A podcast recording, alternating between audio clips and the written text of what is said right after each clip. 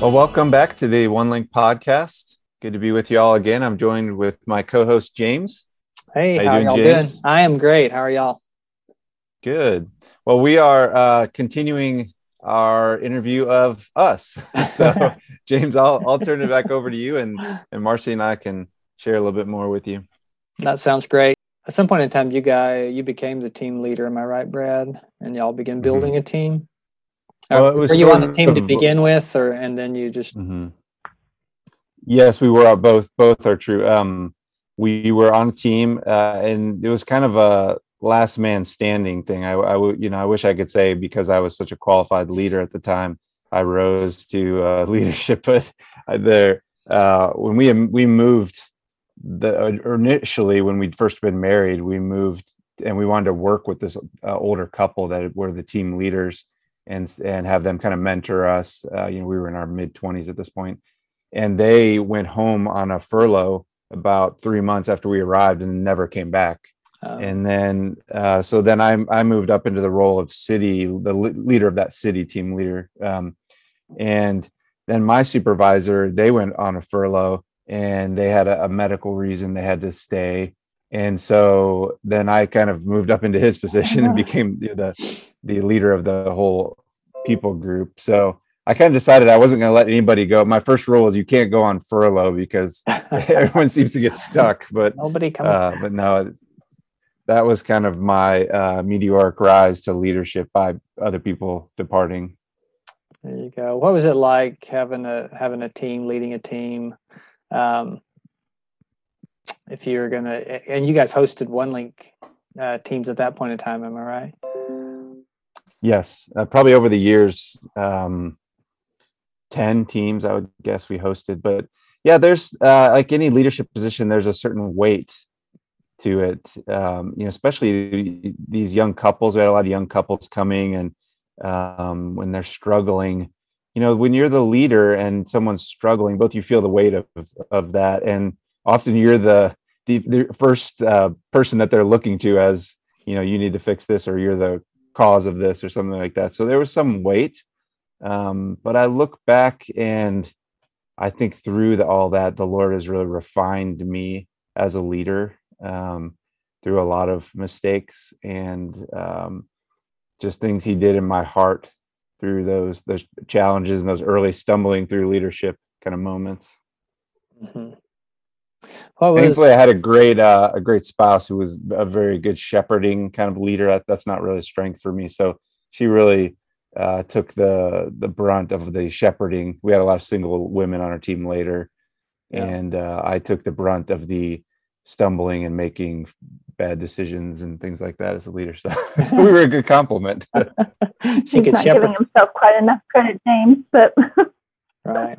Oh.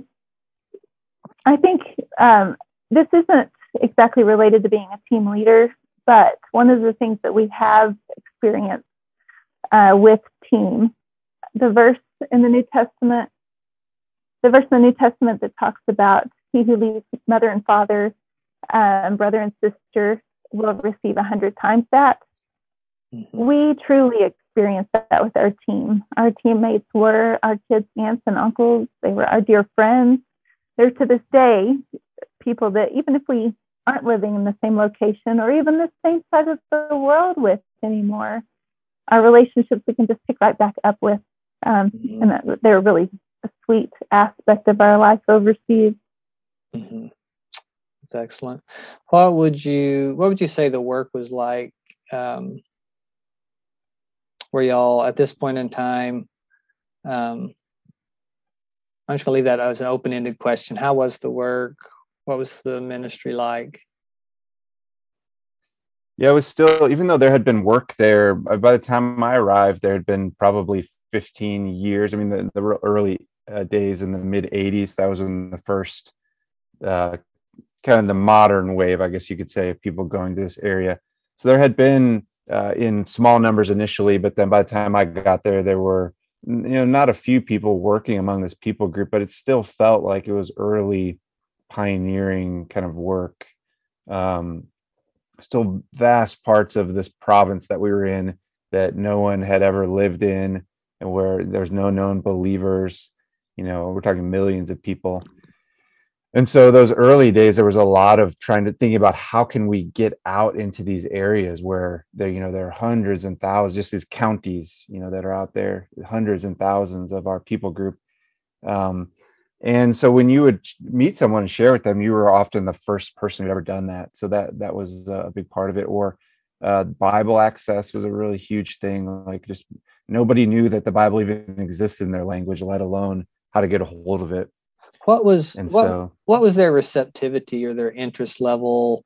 I think sometimes as Americans, we kind of have this idea that they're all going to be, I don't know, hateful. They don't want to hear about it. They're going to have animosity. They're going to have a lot of animosity to hearing.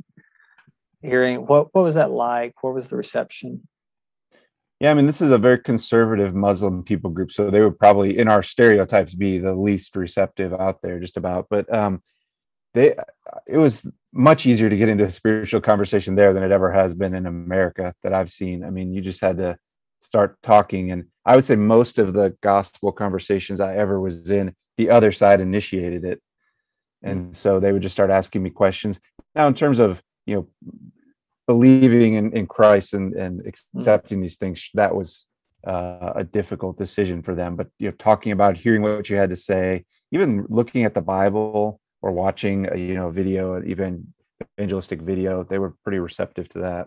Mm-hmm. Tell me about this Bible access project stuff you guys worked on. Yeah, there was, it's kind of a long story, but I'll give you the 2-cent tour here. There was another people group in the same country, and they spoke a different language, and they had put out a website where you could read the Bible, and they noticed that in this one region they were getting a lot of hits, and there was none of their people group in that region. That was all our people group, and so they came to us and said, "Hey, apparently your people group is willing enough to read the Bible that they're trying to read it in another language. So maybe you should put it in their language and see what happens." And so that kind of sparked a whole project that involved online Bible access, and just amazing stories. I mean, at this point, I think 10% of the people group have accessed the Bible online, and some of that's conservatively what I've heard from them. And that's out of a people group. I'm assuming you're like less than 1%, less than 0.5% believers. Yeah. I mean? Oh yes, like, you know, less than 1%, less 0.5% would be a conservative estimate, I would say. Yeah, and 10% have access to the Bible. That's that's amazing. And did you guys do that all from your location? Did you leave locations? Did you get invited to leave? We did live in multiple cities, and then when I got involved in that project, we decided to move to another country for some security reasons. So we were never asked to leave, but kind of preemptively did. And shortly thereafter, the doors kind of closed for living there anyways. Mm-hmm. Yeah, you wouldn't have stayed around if you wanted to. Yeah. So then what? How did you transition back to here and become the big cheese at One Link? It was another one of these furlough horror stories, James. You know, we went on furlough, and you never know. And so, on that furlough, I just started talking with some of the leadership of the organization, and was invited to come interview, and was offered the job, and we really agonized over it. It was probably the hardest decision I've made to date. I think the first time I told Marcy about it, I thought she was like, laser beams were going to shoot out of her eyes and, you know, destroy me. She really loved, as did I, loved what we were doing overseas. So it was a hard decision. But I think there was just one day, it'd been probably over a month, we've been praying and considering. One day we just looked at each other and like, it seems like the Lord is leading us to do this. And we both felt that. So that was so we went back and kind of closed up shop overseas and then returned to take this position. That was 4 years ago now. Mm-hmm. Yeah. I think a lot of people think about, how do you know when it's time to go? But then the other question is, how do you know when it's time to leave or to transition to the next two? How would you respond to somebody asking both of those questions? Maybe I'll let Marcy share. I've shared quite a bit here, so what do you think, Marcy? Well, I have a couple of thoughts about both. In fact, I was talking with somebody recently who was telling me how excited and compelled she felt to go overseas. And then in her next breath said, but how do I know if I'm supposed to go? And my response was, the desires that you're expressing to me, they are not of the fleshly nature. They are God-given desires. So go, do what you can to go. I think, when do you know when it's time to come home? I think that will be made clear too. I personally found that you're swimming upstream, you're walking uphill all of the time that you are living overseas, or even every time that you come on furlough. There are just lots of things about the American life that were tempting: the comfort level, the nearness to family. Our kids didn't know what a playground was when we lived overseas. They didn't know what a swing set or a slide or a seesaw. They didn't know what any of those things were. So when we came stateside, my heart was really pulled to, I don't know, we'd be driving through a neighborhood and I would see a for sale sign, and everything in me longed for that. But I'd already surrendered that, and I was consistently thinking of heaven. Okay, Lord, I have this desire. Heaven's going to be wonderful, but for today, you don't have seesaws for my kids, and it's okay. I recognize that, but I guess what I'm trying to say is we had to fight against some of the temptations of the life that we weren't called to while we were called to live overseas. So I don't know. I think more of the question of how do we know when it's time to come home? God's going to make that evident. Part of our work is to maintain vigilance in protecting our heart while he does call us to live overseas. Does that make sense? Mm-hmm. I think it does. I think this is my experience, but when you're young and single, like in some ways it's just a big adventure, like there is some, you run into these wild, crazy things, but it's kind of an adventure. But then once you're married with kids, it's like, this isn't an adventure now. This is like a hard, arduous climb, and so, yeah, the pull, the simplicity. What about when you came back? How long have y'all been back now? Almost 4 years now. 3.5. Yeah. What was that adjustment like coming back? Are you still dealing with that adjustment? Well, do you remember how I said when we when we started studying language, we felt like 2 and 3-year-olds? We kind of felt that way when we came back to America. There was so much of the adult life that we had missed out on here in America that we felt ignorant, for lack of a better word. We didn't know what some of the terminology was when we went to try to buy a house or buy a car, for that matter. These were just all things that we had never done before. So here, we turned 40 just shortly after we arrived, and I had never owned a vehicle in this country, never owned a car. Certainly, we never owned a house. So, it was humbling. The realtor that we worked with deserves some kind of medal because she was very patient with us. We were very confused. She'd call us up and ask for things like earnest money. And I'd be like, who is this earnest guy? What does he need money for? How do I get his money? Because I'd like some.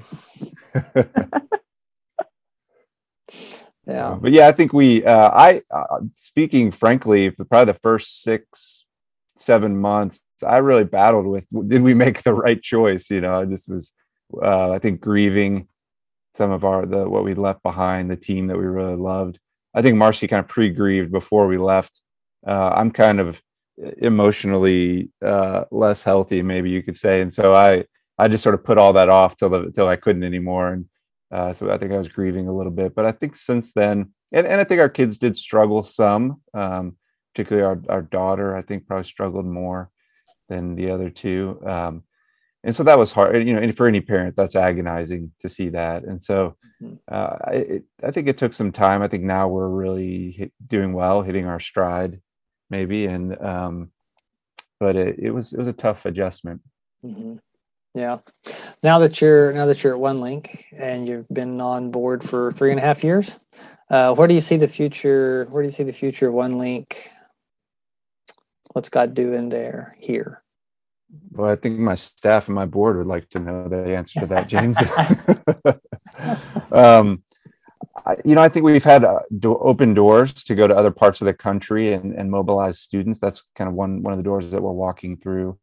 I think really trying to perfect our craft, if you will, or improve our craft, or just how we're training students and inspiring students and things like that. So those are all things. The rest of it is kind of in the dream territory. I mean, we've had lots of dreaming and scheming in the last year, ideas like trying to mobilize non-American college students and things like that. I think we're still exploring some of those things, but the Lord has been good in providing staff such as yourself, James, to help me in all this.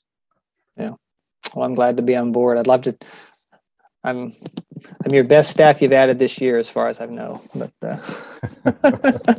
well, no, it is good to be involved. No, I'm like you, Marcy. I forgot my question.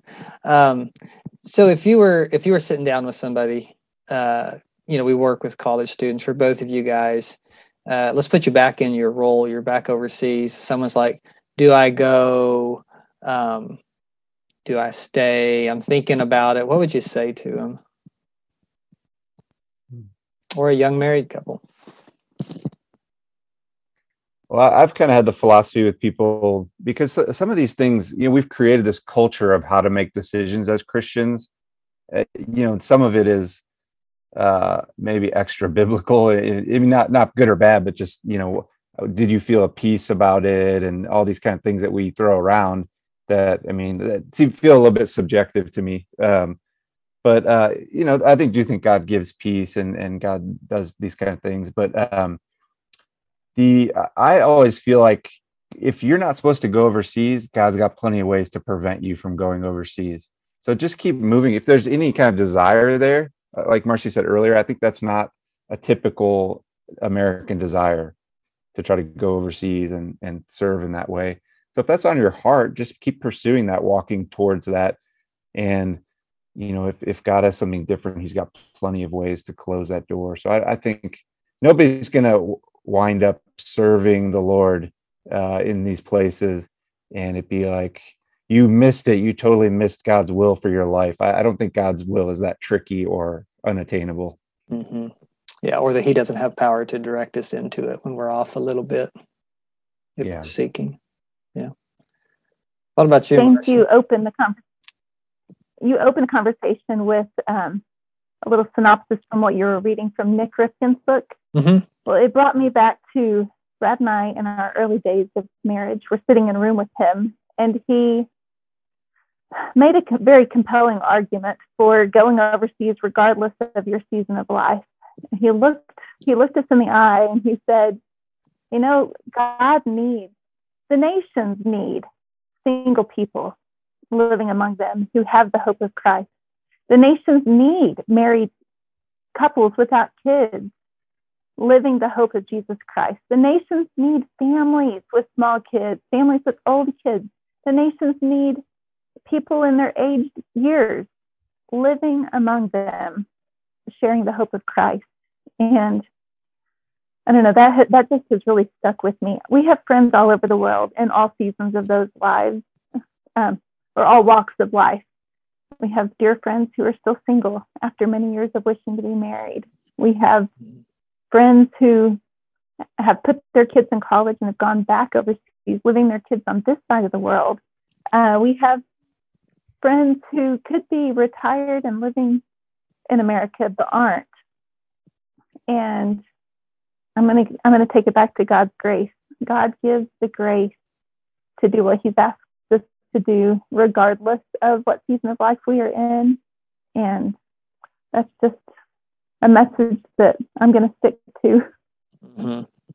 Yeah, for sure. What if people were praying for you guys, what kind of prayer requests would you put out there right now? What would you put out right now? What would you put out if they're listening in 2 years from now? I think my answer is probably the same for both. I'm always just burdened for our kids, and always we both, I think, every day are praying for them. Their story is more like Marcy's of growing up, hearing about these things, but there has to be a moment where they make faith their own. It's not just mom and dad have kind of taken me to all these things. And so I'm really praying for that moment that they will, maybe they've had it. I think it's hard to know. They're certainly not rebellious towards faith in any way, but where they really continue is probably multi-steps of that, making it your own. And so that God is doing that in their lives. I think probably, Lord willing, if he still has me here in 2 years, the same thing would be for just direction and guidance for this organization, both now and in the future. So anything you'd add to that, Marcy? Yeah. Just that we would be faithful. I homeschool our 3 kids, and lots of sanctification happening inside our 4 walls on lots of days. Mainly probably with me, but that I would be faithful to know God and love the people that he's placed in my care. Mm-hmm. Okay, definitely. And what about One Link? If people were praying for One Link, what would you have them pray? Spring of 2022, what would you have them pray for? And then 2 years from now, what would you have them pray for? We'll get to say that again in 2 years, though, so... Yeah, so hopefully we'll still be praying and talking on these podcasts. I think the students that are, we have a group of, it's looking like it'll probably be about 150 students total that we'll train this year. And so God's work in their lives, I'm always, yes, I believe in these trips in and of themselves and the power of what can happen. So please pray for that.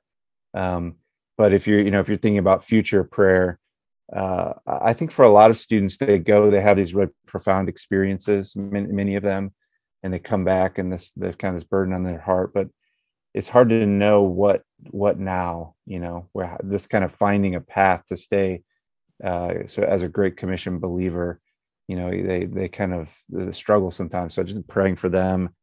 I don't, try to advocate that every one of them, it's God's will for them to go live overseas for the rest of their lives. I know that's not how God works. He has diverse paths for us, but those that he's called to that they be faithful to that. Those that are going to be senders and supporters, they be faithful to that. So, and prayer, I think we always make prayer sort of the token, like, oh, and you can also, if if you want to, if you have time, you can maybe do a little prayer that might help a little bit, but we undervalue that so much.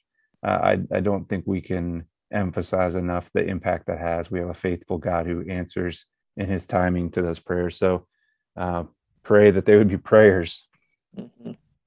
Yeah. Well, let me do that with us right now.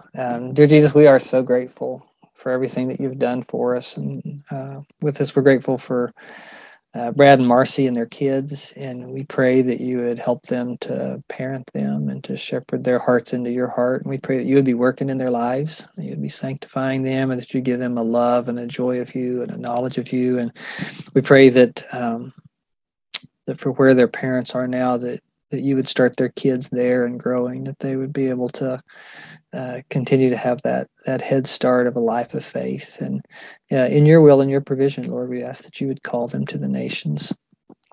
We pray for Brad and Marcy's marriage. We pray that you would strengthen it. We pray for wisdom as Brad makes decisions for One Link. And we pray that you'd bless the students that are going this spring. We pray that their training would be going well now in their teams, and that we would be prepped and ready to train them and send them this summer. And God, this summer especially, we ask for the doors to countries to stay open. We ask for COVID not to affect that. We ask for visas to be granted. And we ask that your name would be glorified. In Jesus' name we pray. Amen. On that note, you're welcome. Now I'm going to jump you back into host role. So what can, if people want to be more involved with One Link, Brad, what's some of the stuff they could be doing? or what's one thing? Well, I think we shared some of them just now. The greatest thing I think is prayer, really faithfully praying for students, praying for the work overseas, praying for those that these students will meet. That'd be my greatest request, honestly. Doing this work takes resources too. So I don't, if I can just sort of unashamedly make a pitch for giving, I think we don't lack the resources out there among the body of Christ. I just think sometimes maybe our priorities are in other areas. So I would just love to see people, even if it's not to us, but just giving so that the gospel can go cross-culturally. But certainly we'll take those donations too. And I think, volunteering, just staying connected to us, being a part of this community. These students need voices, older voices that have gone before them in their lives. And so as people stay connected and maybe come to an event or something like that, then they have that opportunity to impact these students that we're working with. Yeah, that's excellent. Another thing you can do if you're enjoying this podcast is you can give us a 5-star rating and a review on iTunes or wherever you listen to your podcasts. That would always be great. Help us grow the people that are listening to this and thinking about this. And other than that, we look forward to seeing you guys later. Marcy, thanks so much for being with us. Thanks for having me. We'll see you all again next time on the podcast. All right. Bye-bye.